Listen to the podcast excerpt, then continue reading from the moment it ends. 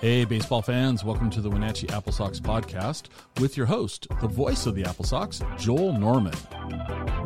And welcome back in. It's another edition of the Wenatchee Apple Sox podcast. We mentioned him a few times on the last episode of the Apple Sox podcast, so we figured our next episode should probably include him. Uh, as we're joined today by Apple Sox catcher from the 2022 CJ Horn. CJ, how are you doing? Happy to have you with us here, and thanks for being part of the podcast. Thanks for having me. I'm doing great. Um, pretty fired up for the season coming up. Yeah, you've got your college season right around the corner. Uh, tell everyone when is opening day for you at Ball State? Opening day is February 17th. We go down to UNC Charlotte. That's pretty exciting to head down there. A little bit warmer weather than what you're dealing with in Indiana, I imagine. Lightly warmer. I don't know how much warmer, but it is warmer for sure. Yeah, and you're a guy who's kind of been used to your warm weather, and you've moved around a little bit. As uh, you know, before we even just dive into your time with Ball State, CJ, we've got to just touch on your college career. I feel like I'm regurgitating a conversation I had with Xander before because both of you guys have had some really insane college journeys. For you, you start out New Mexico Military Institute, then you go to play at the University of the Incarnate Word, then you go to Sierra College, and then you go to Ball State. So basically for you, this this year is pretty nice where you're actually having back-to-back years at the same school. Just give everyone the crash course on your college history because you've been all over the place. Yeah, reflecting on that, it's crazy. I was at one point I was four schools in four years, so that's uh, pretty uncommon. I don't know how how much uncommon it is because of the COVID rule nowadays, but uh, what happened to me was I went to junior college, New Mexico Military, my freshman year. I was lucky to land a scholarship to University of Incarnate Word. After my freshman year, I posted up some good numbers. While I was there, I was there at UIW from 2019 to 2020. Uh, COVID happened. I had had gotten my first start, my first D1 hit. During that game, all the cancellations were happening. So SEC was getting canceled, Big Ten, Big 12, you name it. They were all getting canceled during the game. So it was kind of a weird wow. feeling getting to the locker room and seeing how March Madness March Madness had just gotten canceled, and it was just a weird feeling. So after that, uh, you know, I I didn't see uh, I didn't see much uh, time there in the future, so I decided to go the junior college route. Ended up at Sierra College. Uh, I have family up in Sacramento, so that was an easy move. And after a year there, ended up at Ball State. So kind of crazy, and I'm here for my second year. So. Yeah, second year at Ball State, and technically your senior year finally, or do you got a couple more years in the bag? technically my senior year, so it's uh, my fifth year, but COVID senior. Yeah, yeah. It's nice that you know the NCAA has allowed everyone to get these extra opportunities because no one could have seen just what happened with COVID in general, with how that interfered with everything. So it's nice that it worked out for you in that regard as well. So talk to me about the Ball State program. You're number two there. You know, you had a lot of great stuff to say. Uh, Will Jacobson, who committed there last summer, played for the Apple Sox. He had great stuff to say. I don't know if it's a program everyone thinks about though, right off the top when they're talking about college baseball though. Tell me what you love about playing there. It's weird. There's actually there's a lot of history behind Ball State, and we got one of the best head coaches in uh, D1 baseball. We got Coach Maloney, Rich Maloney, who, in my opinion, will one day be a Hall of Fame head coach. He's got he got his 900th win last year, and that was kind of a big deal. But it starts with him. We we got a really gritty program. We got a ton of draft picks. I've been through here, a ton of All Americans. Um, we had a uh, we had a Gold Glove third baseman last year, all of D1 baseball. You know, so um, 40 wins last year. I think we ended up 40 and 19. Won the MAC conference championship regular season. Lost to Central Michigan the tournament, but um, it's just a like year in year out. Uh, we pretty much compete and uh, compete for a championship every year. And it's a pretty fun program. Really gritty, uh, uh blue collar program in my opinion. Yeah, it, it, it's the it, it, was a great year for you guys, and I was so excited that you were coming to the Apple Sox after that. I love when guys come to play summer baseball after going on those those runs because it was evident you kind of brought that playoff mindset to summer baseball last year, and you know, I, I feel seriously though because I feel I think guys who like if you fall shorter than you expected in the tournament, it's like guys come into the summer going like not that I have something to prove, but boy, I really want to win because I just got to taste how good it was a moment ago. For sure. Um, yeah, losing that MAC conference championship to Central Michigan hurt. Uh, I started that game actually and uh, ended up losing. We had gone 5 and 0 against them all year. and uh, they're a really good baseball team. We were too, and we dropped the last two games in the conference tournament. Missed a regional bid because uh, uh, we didn't get an at-large bid, and going to summer baseball earlier than what I expected. You know, uh, there was a lot. There was a huge chip on my shoulder for sure. Last year with Ball State, you had uh, you played 31 games in that time. You had you know three doubles in there, seven RBI. What were your takeaways from that year? Because you were kind of splitting catching duties last spring, weren't you? Yeah, uh, for sure. And we had some injuries too, so um, got some more time behind the dish. Yeah, it was it was a grind for sure. At one point, we got down to two catchers, so uh, you know, handling a staff throughout a week and then going to play four game series at the on the weekends was definitely a grind. So. Uh, yeah, it, it kind of opened my eyes at college baseball. I mean, I've always known it. Obviously, it was my fourth year, but you know, it kind of opened my eyes. You got to take care of your body, take care of your arm, make sure you're healthy. Um, the best, uh, best ability is availability, pretty much.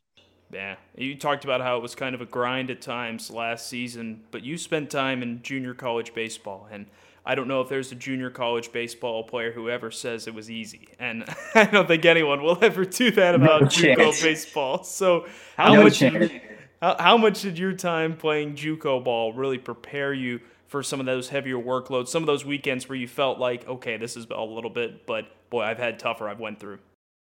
You know, JUCO really teaches you mental toughness and a lot of mental fortitude. So yeah, it, it ain't for the weak, and that and that's what everyone says, and it's true. It, it really is. It really isn't. So really, the mental toughness part of it, especially like playing when you don't feel 100 percent and needing to win games, you know, and your your arms feeling 60 percent that day, and your legs are blowing out. You know, you just gotta find a way to push through and uh, find a way to get a win.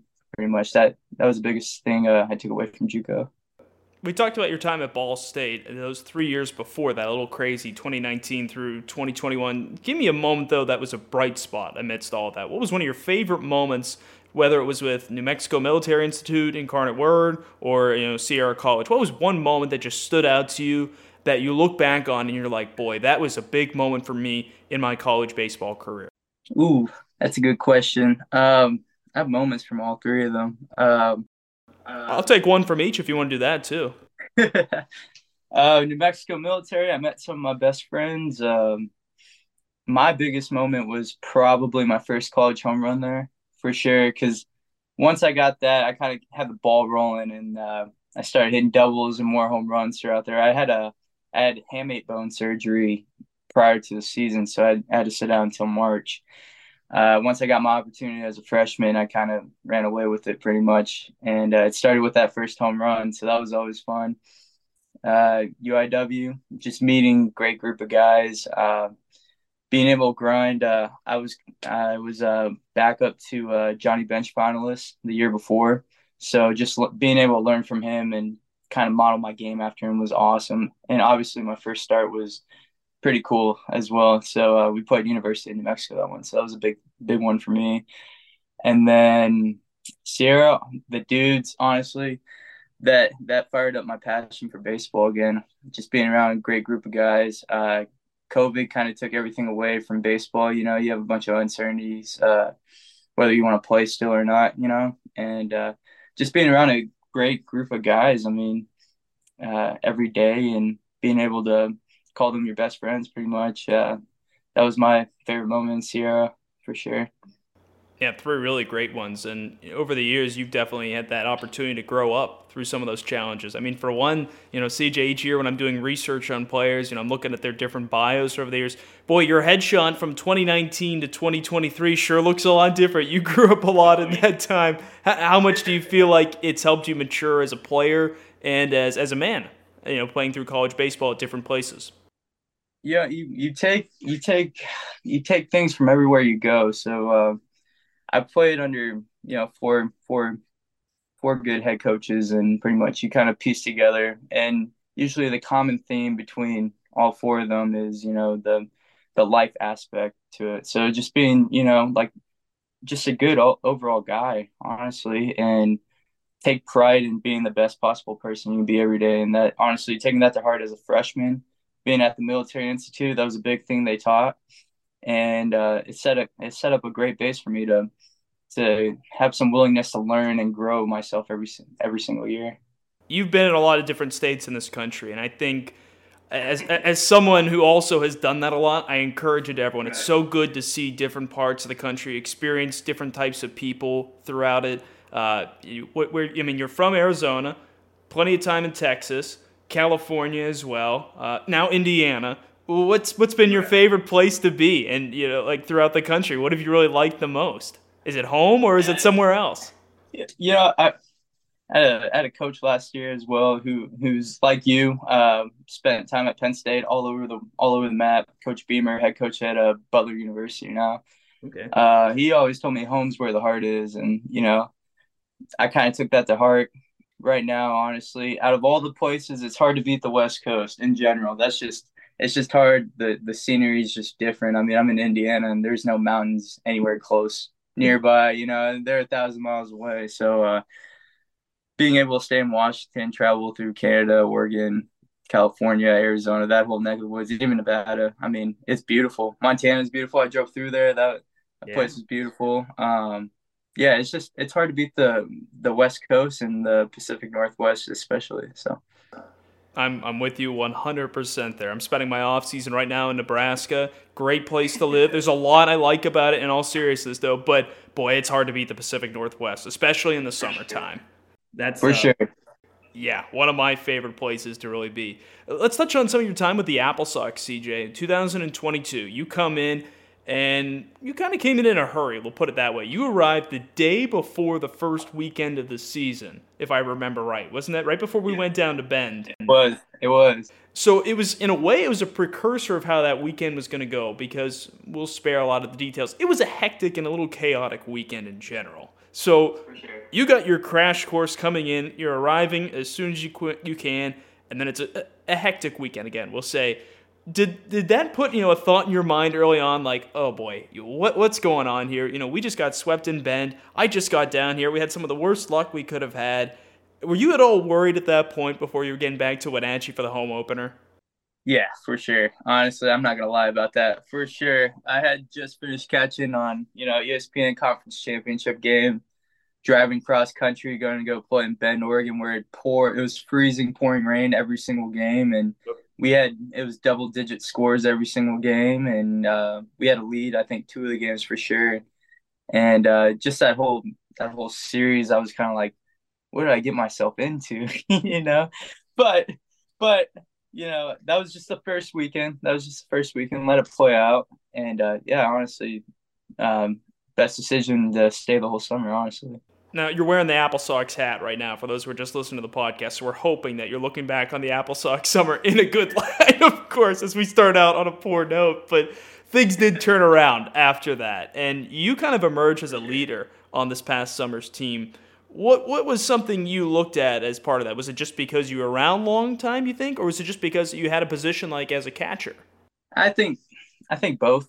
You know, just sticking around the whole summer and – catching kind of goes hand in hand. You know, um, naturally you're going to be a leader being a catcher uh, for the most part, and being able to handle the pitching staff and and while also helping hitters out whenever uh, whenever you see something. I mean, I've been around the game for a little bit, so if I can help spread some knowledge in some way, you know, I'm I'd be willing to. So uh, all those kind of mixed together, and uh, yeah, it just kind of happened to be like that. So I just remember down the season head coach Mitch Darlington telling me at one point that he would chat with you, uh, Xander, as well as uh, Joe Ichiro a lot of times, just kind of talk about the team. What do we need to do to win today? And Xander and I talked about that the last time he was on the podcast.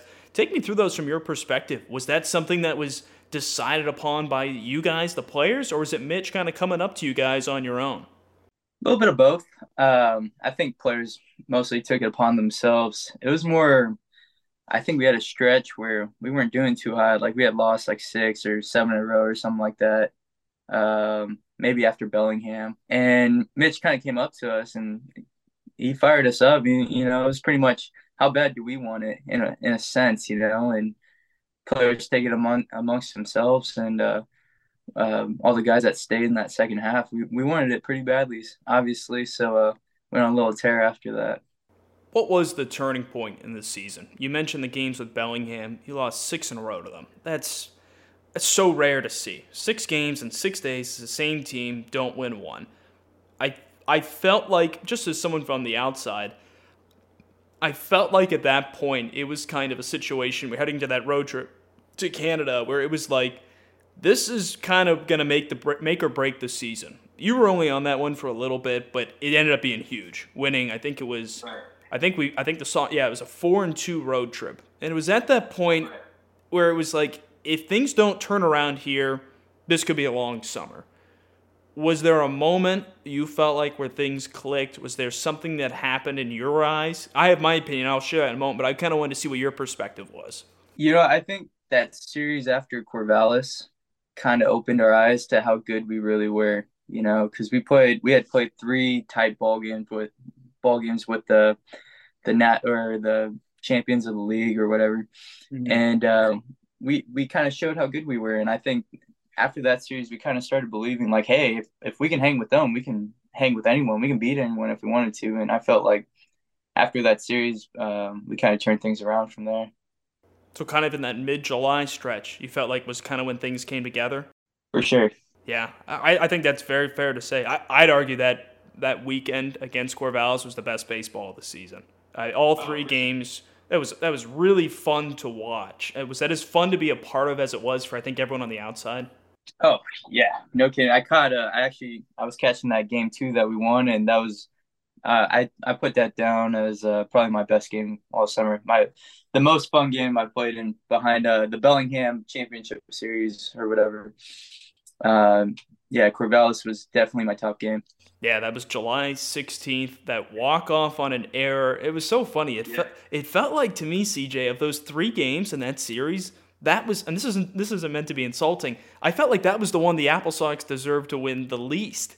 You know, right. I felt like Friday was the one. The Apple Sox had right. everything going right. You guys were you guys I thought Mitch was winning a chess battle between him and Brooke Knight, and that's no knock on Brooke Knight. I just thought Mitch was at his absolute best for the decisions he was making. And I thought Sunday the team's resolve and the work out of the bullpen that some guys were giving, it was unbelievable. But that Saturday, I, it was like it felt it felt a little stale. But you guys found a way. How do you think that happened that night? Reese, Reese Leidenberg, his performance honestly fired us up. Uh, I think he went five innings. Uh, he probably had a couple, two or three Ks or whatever, but he pitched a contact and he kept everyone in it. And I think his attitude is present. He's a quiet kid, but he's coming off the mound screaming and yelling after everything, you know, just firing us up, wanting to put it fired our offense up pretty much as well. So um, I think we played good defense that day and everything just kind of pieced together to win that. Yeah, that was kind of the signature win of the summer in a lot of ways because of how you guys won. It was there were so many times where there was that long reliever who had to come in, whether it was Reese Leitenberg, Evan Canfield, you know, Hunter Gibson did it several times what was that? What was that like catching guys in an instance like that? It, it's probably a little easier with a starter, or were you just kind of using that same mentality with, with a reliever? You know, one inning at a time, so to speak. Pretty much, it's one inning at a time. The the whole game, you know, especially with a team like that, because you give up a big inning to those teams, they kind of feed off that and they'll run away with it. So uh, that was a really stressful game catching. Uh, but funny, funny. Uh, behind the scenes thing, I think we called maybe one breaking ball for Reese.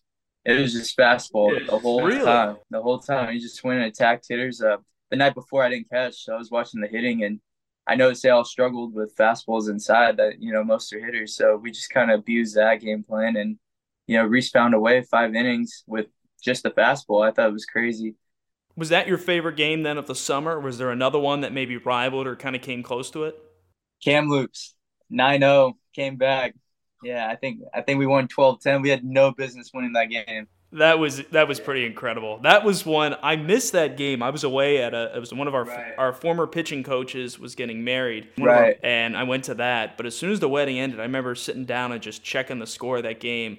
Went away for a moment, kept coming back and I couldn't. I watched. I think I watched the final three innings, and I couldn't believe what I was seeing. That was unbelievable. It was incredible, and I thought that was so big for the team down the stretch. CJ, is there were so many guys who were gone at that point, and you had a lot of these these newer fill-in players who were rounding out the ray the way. It felt like winning that game was the emotional tie, and you guys all needed. Do you agree? Yeah. Oh, for sure. I think, and I think it was cool because we had guys that I mean, we threw Dito in there. And Dito, I don't think Dito started more than one inning the whole summer. and he goes, I want to say two and two thirds or whatever, and keeps us in it. And then you got Brooks, Brooks Rasmussen coming in from left field and going four shutty or somewhere around there. And yeah, you know, we had no business. Uh, we had no business winning that game, and to come away with a win like that at their place. Um, they always play after we won at Kamloops. They, after every game we won at Kamloops, they play the song "Save Your Tears" by uh, The Weeknd. That song had to be stuck in my head for at least a week. So uh, that was a sweet. That was a sweet win for sure. sure. Kamloops won once in the seven games against you guys in 2022. They got they got you guys the next day after that. But just to you know reference it again for everyone who, who wasn't remembering that game because it was on the road, it was nine to nothing Kamloops after two innings. You guys scored five in the third, another in the sixth after they'd got one in the fifth, but then exploded for six runs in the eighth.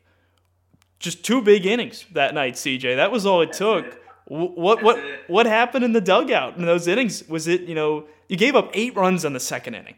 How do you come right. back? How do you come back from that and win? That just doesn't happen. It doesn't. Um, you know, I think I kind of switched our mentality of our team. It's more like uh, like we had nothing to lose, pretty much.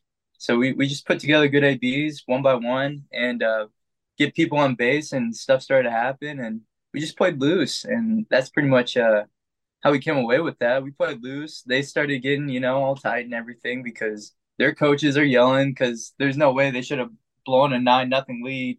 Their fans are booing at them, you know, and uh, we're just feeding off that energy because Kamloops had a really good atmosphere, and it was more so uh, proving everyone else wrong, you know. Yeah, and you guys sure did that with that win, and then just down the stretch in general. Let's talk about the difference in the team throughout the season it to me, I define the 22, 2022 season in just two parts. You had the team that was there for the majority of the year, the team that pretty much got the Apple to the playoffs, and then you had the team down the stretch. And now that's pretty much from, I would say, probably about July, probably around July 20th, 22nd or so on. You had the, the rest of the team. So not quite half of the season, but there were there were a couple ways to put it. I thought the team that started the year was the stronger team on paper. That was why you guys were in the playoffs. But the team down the stretch seemed a little bit closer. Am I wrong with that? Because it seemed like something changed a little bit as new players came in late in the season. You're not wrong. I mean, uh, the second half team, they're overachievers. That's the that's the best way to describe it. Honestly, we had a bunch of hungry junior college kids wanting to make their mark and find a way into the WCL for uh, next season. And using that motivation kind of help them uh, help them want to perform better, you know. And guys coming off from a long season, I mean, I'm one of those guys at the beginning of the year. It's kind of hard to turn back on. All right, I got to perform again. You know, it, it it will come. You know, it's just hard to sustain that throughout a whole summer season. For someone like you, then, where you you were there all year, you dealt with you know you had your one group, then you had another. Was it was it kind of tough in a way, or, you know, seeing a lot of those guys go who you'd gotten to make memories with? Or was it also kind of a mixed bag where it was tough, but it was also kind of fun? You had new guys come in, you you were one of those guys who was kind of setting the tone, saying, "Hey, this is what we've got going. Now be a part of it." Right. Obviously, it's tough, especially when you see some of your boys leave. Like Mason Philly left early, and a couple other guys um, all left early, and it was it was like it's tough to see him go because you know you make you make friendships throughout the way, but throughout the the whole whole time there in Wenatchee. But um, getting the new guys to come in, it's weird. It's like a it's like a new sense of energy, you know. You and they're willing to bring it. You know, if Mitch does, he he did a great job recruiting these guys because you know just because you got new new guys in there doesn't mean they want to be there, you know, all the time. So you got you got some guys that were fired up and were willing and wanting to win for Wenatchee. So that made that made things a lot more fun down the stretch. Yeah, it, it, was really exciting to follow as well because like that game on August 1st, the non-league game against the Cascade Collegiate League Showcase game, team, was a lot of those new players' first game. And Mitch, I remember he he had the lineup out. You didn't play that night because it was no. non-league, and one through nine was pretty much all new players. I had a lot of fans saying stuff to me like, "Who the heck are these guys? What happened to you know, where's where's Grant Sheriff? Where's you know, well, he was still with the team at that point. You know, Ive Arquette was playing his last game, but everyone was wondering like, where'd these guys go? oh yeah, well they're shut down. But it felt like that night was was big for the team. It, again, non-league doesn't matter, but did you feel like everyone kind of coming in at once and debuting at once helped you guys as well?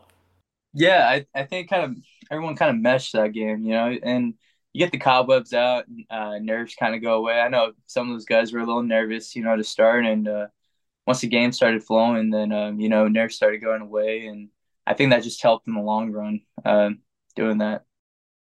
Who was one of your favorite of the the new guys down the stretch? One of the guys who wasn't there the whole season, but he came in and was a part of the team for that playoff run. Ah, DJ for sure for sure. That dude was fired up every day and he was wanting to make plays. You know, even if you if you didn't think you could make him play, he was making that play. So that was that was really fun to watch. I loved what DJ Massey brought defensively. Like you said, he had that one game. It was a liner to short. He just thought he was going to drop in for a base hit, and then he had that full extension. I mean, that had to be pretty cool for guys like you who'd been there all year round, seeing guys still getting out there and hustling. Oh, exactly. It, we didn't miss a beat. You know, we we uh, won a lot of games down the stretch, and that was because of of guys like that. Brooks coming in, he didn't miss a beat. Uh, Stransky helped. Uh, Nino helped. You know, a lot of new guys that just came in that at first you don't know how how good they're going to be. Obviously, you never played with them, and then they come in and they contribute right away, and it's like, man, this is awesome. You know, we get we didn't miss a beat. You know, so that was that was fun watching. Well, let me talk to you about then a couple of the guys who were with you pretty much all season, Joe Ichiro and Xander.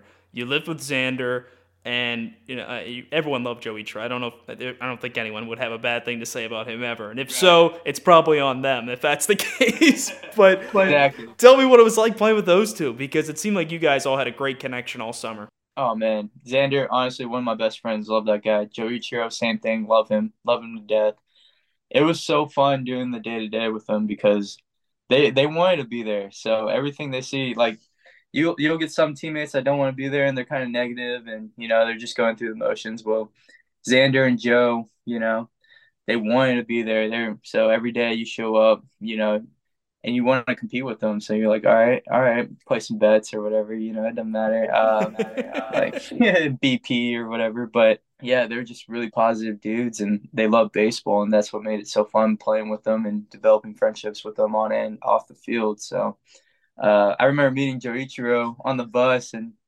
you know, he came up to me, took off his hat and shook my hand. He's like, "I'm Joe," you know, and I was like, uh, "Nice to meet you. I just got in like last night," you know.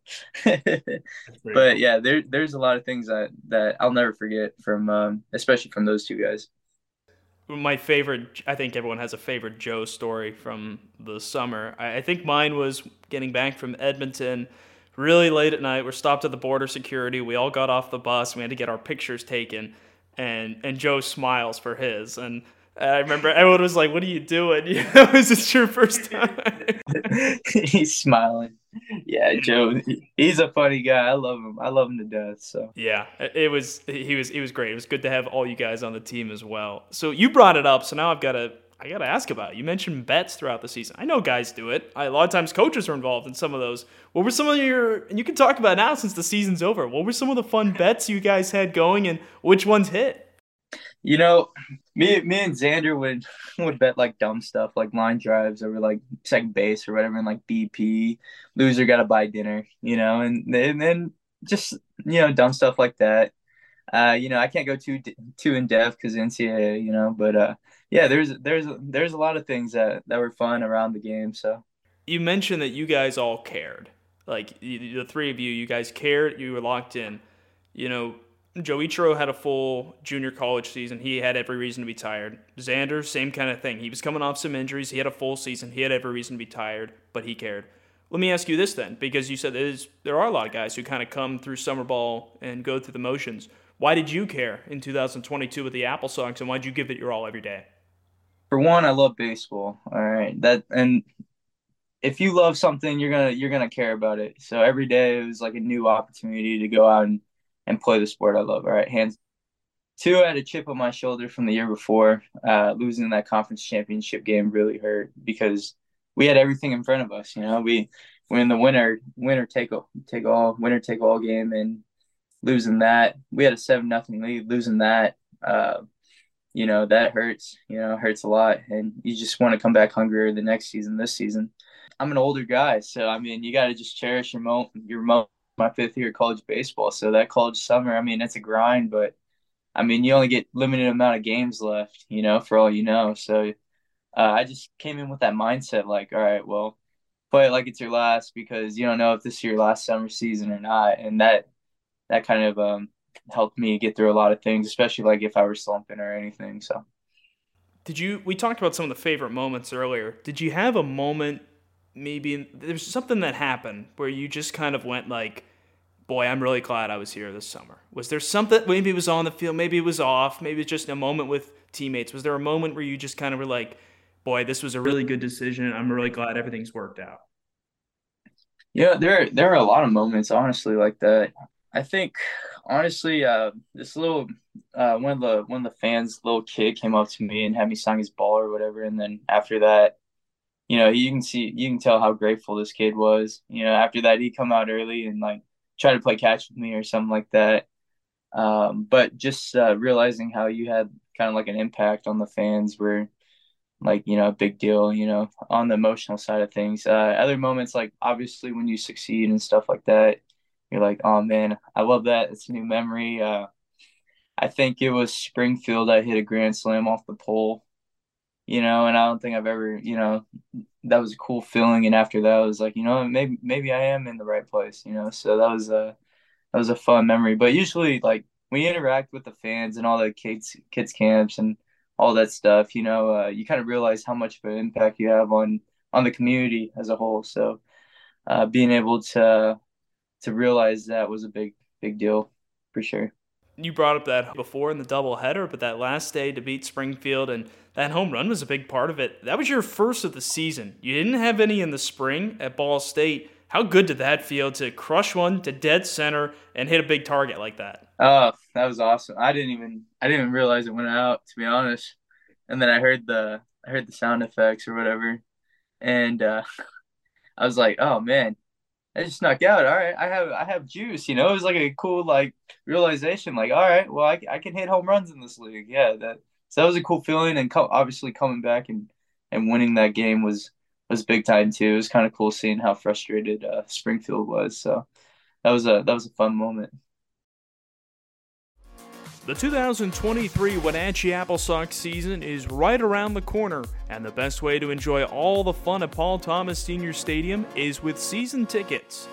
Season tickets are now on sale for as affordable as $145, and they lock in your seats to all home games from June to mid August, and they also include all postseason games for free at no additional cost. Premium reserve seating closer to the field and with seat backs on them are also available for $245. And new this season are Flex Packs for Apple Sox fans. It's a value general admission pack of $60 that gives you 10 general admission tickets that can be used at any point in the 2023 season. Single game tickets will go on sale later on in the spring. But for right now, the best option and the best value is to purchase Apple Sox season tickets. Head over to applesox.com right now to lock in your seats. So obviously that home run was a big one for you. You had four in total over the summer. Was the one off the flagpole in June your favorite? Was it another one maybe? Because there's a couple others that really stood out to me. I remember the one in that game on July 1st against Bend, where you guys won 14 to 3. You had one of I think 3 that night and then there were a couple of other ones too. You had the playoff home run against Kamloops, the 17 to 2 win at home. Did you have a favorite one? Was it that flagpole blast? Flagpole is hard to beat, uh, Grand Slam, but um, Bend that game that game was awesome. I think we had three total bombs, me, Ponce, and Stuke. That was awesome, especially from getting swept the series before and and I think we beat them like fourteen to one or something like that. Um, mm-hmm. That that had to be the best one. I think I had missed a I had missed another home run on that game too. I think I ended up with a, a bomb and a double. But that was that was a fun game to play in because I I wasn't a big fan of Bend all year. So it was a tough start to the season against them. So very understandable. I remember thinking at the time that that was a statement victory. That was July 1st. You guys would lose 2 or 3 in that series, but you had just swept Kelowna. You took that one in, in dramatic fashion against Bend. Felt like that was just a, a big statement for you guys because at that point, Uh, that yeah, that had given you six consecutive wins, and it was kind of Bend was a team who I, would say they probably should have been in the playoffs. They just were in a tight division and they just right. just barely missed out. But that was a big win. It felt like it really pushed you guys in the right direction. Yeah, it did. I think we I think that was one of the games. I think we got up to 500 probably or just above it. So that was that was a big deal for us because we were fighting that all all season. So there were a couple of records you guys smashed over the course of the year, but for me, I think one of the fun ones was following uh, Joe Ichiro down the stretch, trying to get that stolen base one. The game against Walla Walla to end the season didn't matter, but you it was clear once uh, the game had kind of unraveled that you guys were trying to get Joe that record. And he and that was I always said, I'm glad the Apple Sox lost that game because otherwise he wouldn't have broken the stolen base record. What do you remember from that one? Because that was pretty hysterical. Runners at first and second, double steal, and they throw it a second anyway, and he still gets right. the bag. First thought was, what are you doing throwing a second? Like, come on. Like, but um, it was it was crazy how that shook up. Obviously, we were leading that game. I mean, uh, I don't think we shouldn't have. I think that was extra innings, was it not? It was bottom of the ninth for that one. Oh, bottom of the ninth. Okay, yeah, like it shouldn't have happened. I remember the the AB before we are like, no, oh man, Joe's not gonna get the record. Like we're all kind of down, and then all of a sudden his spot in the lineup comes up, and we're like, all right, Joe, you gotta find a way on. like, come on, just be Joe, you know. And he gets on, and he got he got the stolen base, so that was awesome. But I coming back to that, he had so many chances to do it before then, but he's so aggressive. He'll still a base, it'll be an overthrow, and he'll go, take the next base on that overthrow. And it's like, dude, just stay, you know, get stolen bases but he played hard all the time, and that was that was one thing I always admired about him for sure. It was so fun to watch that throughout the course of the season as well. And we, we talked about him, we talked about you and Xander and the leadership aspect. And I wanted to ask you about this because this was something down the stretch that I thought this is kind of an example of leadership. It was that it was the night before that, the second to last game of the season, when you guys were taking on Walla Walla. Now it was the ninth inning. You're up ten to one. And I remember you and RJ Watanabe, I think it was your first time working together. And I think I forget what happened. You know what I'm referring to. So I remember RJ was he just wasn't finding the zone. It looked like you guys were getting kind of crossed up a little bit. And you kind of got up and you were pretty you were pretty adamant with your your your motions that you were making. You something was bothering you. What can you tell us from that? Because to me that was kind of like I, it, to me, in that instance, and not to knock RJ, it felt like in that moment it was you get up and saying, "Let's quit messing around. Let's get through this. Let's get these three outs." Right. Uh, we were up ten to one, and um, yeah, that was a mound visit. Um, so before the inning started, RJ's from Japan. All right, we're gonna clarify this. So his English isn't the greatest, you know, and uh, so I told him the signs. Right. I don't think he remembered the pitches to the numbers so every pitch he threw crossed me up, and not not just that, he would shake off three to four pitches every three to four signs that I would throw down. So it was like, dude, it's ten to one. Just throw fastballs, you know, throw strikes. Let's get out of here.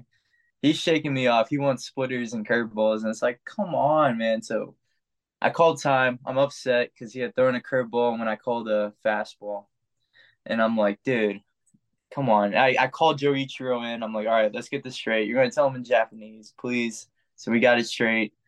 We got the signs down. RJ got the signs down, and we, we ended up walking away. But yeah, that was for a catcher. That's that's a frustrating moment for sure. But it, it's funny looking back on it now, for sure.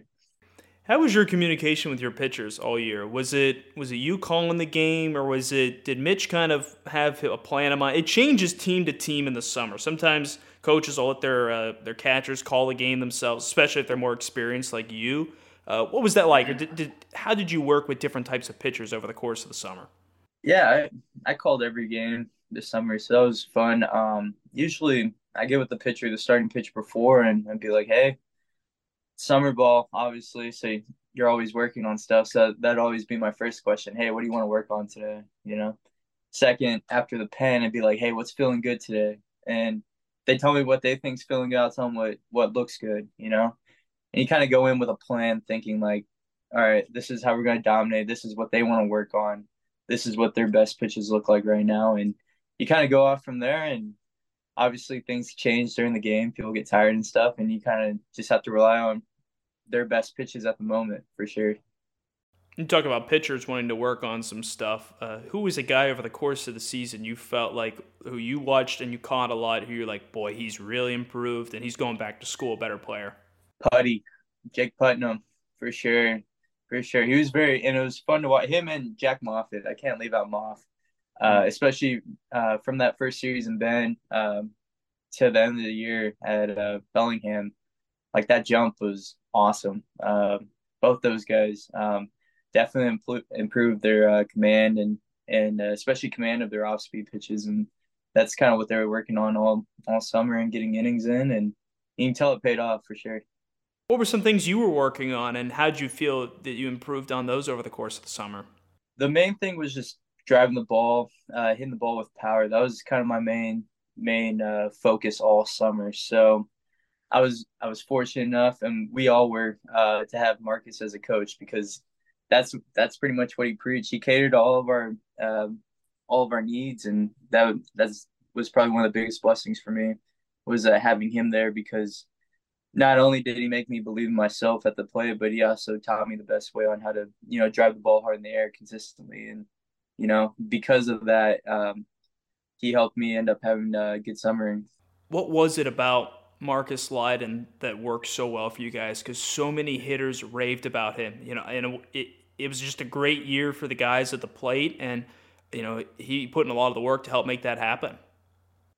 He didn't cookie cut. That was that was the biggest t- takeaway. Um, he didn't. He he wasn't like here's the way I hit, or this is the way I teach hitting. You know this. He catered to each of our needs, and you know he taught Joe Ichiro differently than what he taught me. You know, two different players he taught, you know, Matt the Bat uh, differently than Xander. I mean, it, it, it was, and that was cool to see. So we all had our own little drills, had our own little progressions, and he provided that base for us, you know, and uh, because of that, we were all able to exceed expectations, if if that were uh, if that were the right way to put it. When I spoke with Xander a few weeks ago, we talked about some guys who he kind of watched and he brought up Matt Hallback as a guy who he really liked to watch, and he learned a lot just from seeing him hit. Who was a guy maybe you you enjoyed watching hit, where you just learned from that, and who was a guy who maybe just from speaking with you felt like you learned a lot just as a player?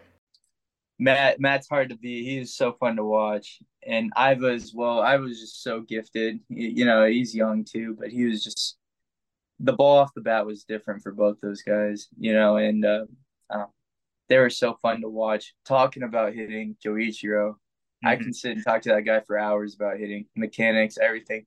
And it was always funny. He always wanted to hit like me, but I was like, dude, I want to hit like you, you know? So we kind of just go back and forth on mechanics and approach and all that stuff. And uh, so talking hitting, definitely Joe, Xander as well. Xander, Xander was awesome, and he can spray line drives over second base and shortstop's head whenever he wanted. I think it was it was unbelievable. It was awesome. He was king of up the middle, so that was fun to watch. But um, Matt the Bat and Ivo Arquette were were are seriously gifted, so uh, they were fun to watch and play with. I felt like the the two best hitters all year were Joe Ichiro and Matt Hallback. Now, right. Joe Ichiro could hit to all fields, but you couldn't really teach the way he came to hit. You couldn't teach that, I would argue. It's just, it's kind of a, what I loved was when he faced left handed hitters, he felt like he pulled the ball more against them. And his batting average was really good against lefties.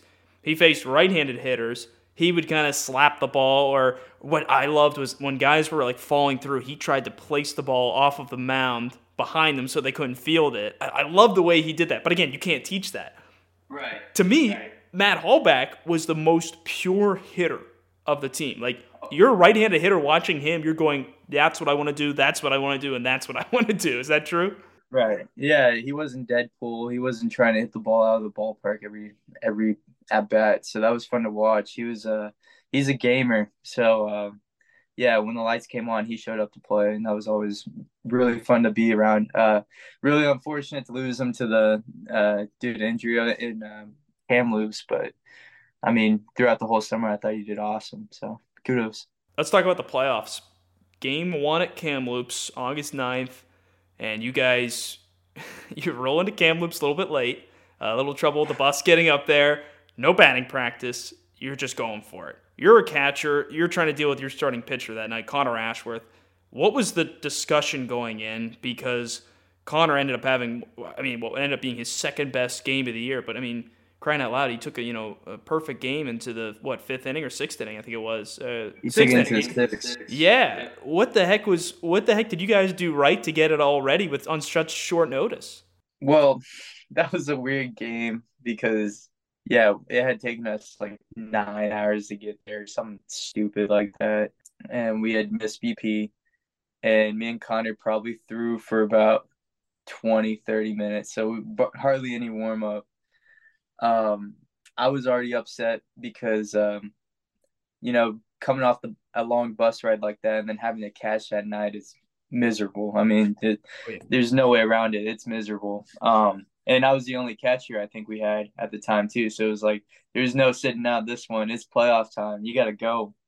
So um, I just kind of took that frustration out on the field.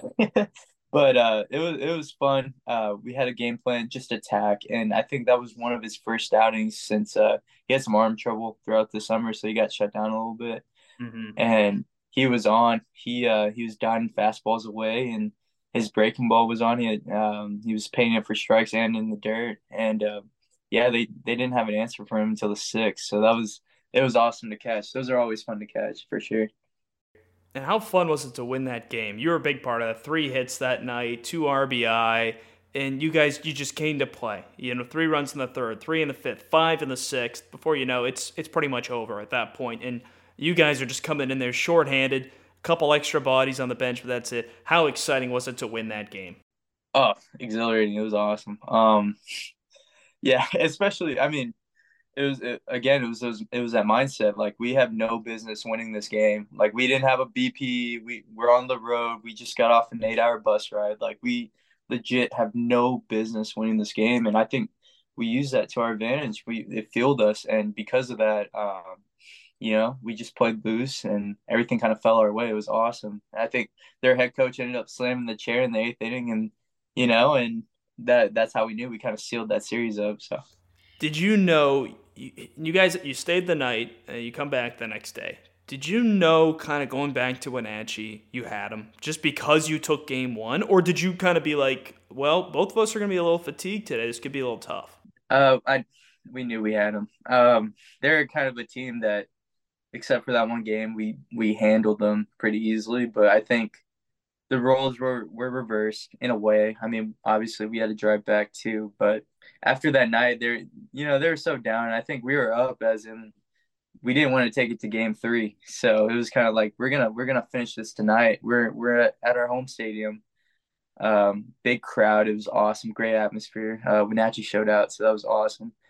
And uh, we we had that chip on our shoulder. We're gonna finish this game, and, and, all gas, no brakes. I think we put up like 17 runs that game and gave up two, and you know the rest is history. Then we end up in the divisional championship series. So. The cool thing I thought about coming back was, yeah, you guys are a little tired, but you got two big boosts back that night. You got Quincy Vassar coming back just to pitch that game because he wanted to, um, which was so yeah. cool. And you had Brandon Ponce coming back, who not a big deal. Comes back, goes four for five, nearly leaves the yard twice. How much did having those two as reinforcements really re energize you guys for game two? Oh, Quincy was awesome that game. Uh, they they didn't have an answer for him, and that was it was so fun to catch too. But again, it's like bringing new people in. Except these were our boys. They came back and and and helped us out. So it was energizing. It was refreshing. You know, like you know, it, it's kind of weird. It's like once an Apple Sox, always an Apple Sox in a way, and bring these guys back. It's it was insane. it was awesome. It was great. It was great. Uh, it was great for setting the tone. And you had a big home. You had a big home run in that game as well. In that sixth inning of that one, where you guys scored seven runs. How good did that feel at that point? Uh, we it we sealed it. We knew it was over at that point. So uh, I think I had that home run, and I heard I saw sound the horn or whatever. I had the I heard the horn and everything. So I thought that was a that was a cool little installment there. So appreciate that. But uh, yeah, we knew we had it in the bag. We are yeah, that was that was an awesome feeling. What was a more exciting win? Was it game two against Kamloops to win the series, move to the championship game of the division, or was it that clinching game August 5th? Because on August 5th, I mean, I can't, I always say to people, you can't understate how important that night was for the team because they had just lost 2 or 3 to Yakima Valley. Two games you guys very easily could have had, but just Yakima was pl- Yakima was playing for their season and they did their best and they got the wins that night. But you guys come home, everyone's kind of tired. But then I felt like the team fed off of what was, I don't think they were expecting a big crowd, but that was another instance. Wenatchee showed up August 5th, that game one against Walla Walla, and I thought it really re energized you guys. Yeah, for sure. That was a huge win. That was awesome. Um, yeah, because I mean, what, I don't even remember last time Apple Sox were in the playoffs. They, I, 2019. I yeah, 2019, and uh, to do it in front of our home crowd, it was like, you know, writing it, writing the story. I mean, uh, we could have done it in Yakima pretty easily. Uh, we blew two games that we should have won, and so everyone was kind of down in the dumps on that. But we didn't realize how good Yakima was at the time, and coming coming to see Walla Walla at our home field and home field advantage, and having the crowd behind us. I mean, yeah, when you have when Wenatchee shows up to the games, I mean, it's a different atmosphere there at uh, Paul Thomas. I mean, you love it, you feed off of it, and you know, I think some of our best games had our best crowds. So that was that was probably a more exciting win than uh than the divisional round. So okay, uh, interesting because I mean both were really exciting nights with with right. So hard to pick. There. I think I think by a hair, you know, not much. They're they're both hand in hand. Um, and Corvallis is up there too. I mean, I can't you can't leave that out. That was also an awesome awesome one as well.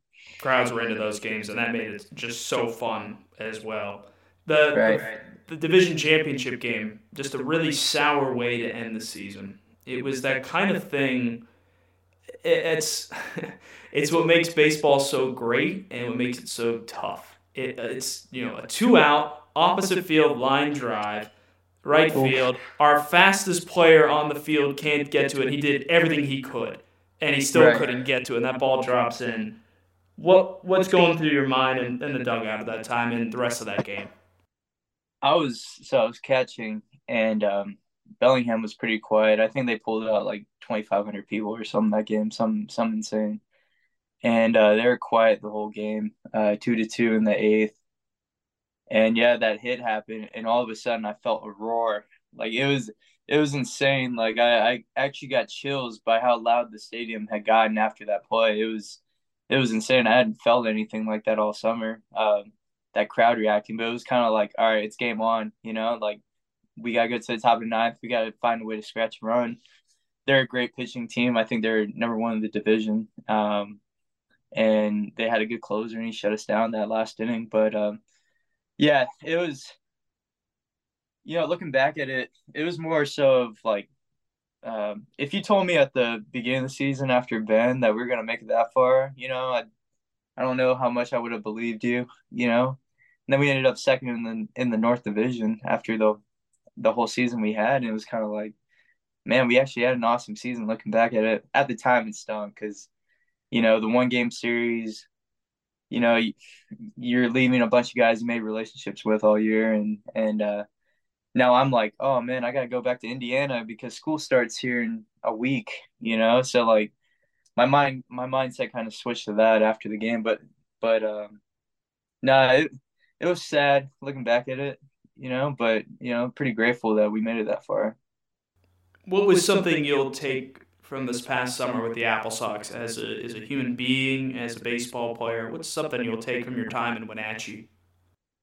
Uh, be where your feet are. Honestly, taking every moment because uh, you know things. Life happens fast. So uh, yeah, honestly, uh, if you, I found out I was playing in Wenatchee in a series, uh, Northern Illinois. So I was like, "What's Wenatchee? Where is it?" I looked it up it's like Central Washington. What's it? What's over there? Like fields or something? Like no, nah, you know it's beautiful. There's mountains, so just don't take anything for granted. Um, really, that's kind of what what I learned. Be where your feet are, and don't take anything for granted because you know you make a lot of memories, and you gotta cherish them pretty much and make the most of them for sure.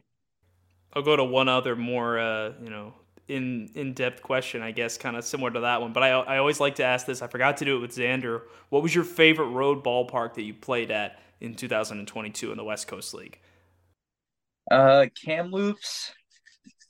Kamloops is hard to beat because not the field itself. I, I didn't think the field itself was great, but I think the atmosphere, you know, made it for sure. You had a bunch of hockey fans, pretty much. You know, you walk up to the plate and the, you know, you walk up to the plate and they announce your name and they yell out, "Who cares?" You know, like every single time, and that stuff sticks with you. So because of that atmosphere, that was probably the most fun place to play. Um, it's hard not to say Bellingham. Um, it's weird. The field's kind of uphill in a way, so like catching it's weird and hitting it's kind of weird. But um, the turf's beautiful. I thought the turf was fine. Um, and they always had a crowd every single game. So uh, yeah, uh, worst field Bend for sure. I had to throw that in there. Worst field is Bend. All right, and, and it rained three days there, so you know it's hard for anyone to work with that. Right, right. Don't don't play there in May because it was freezing and raining. So.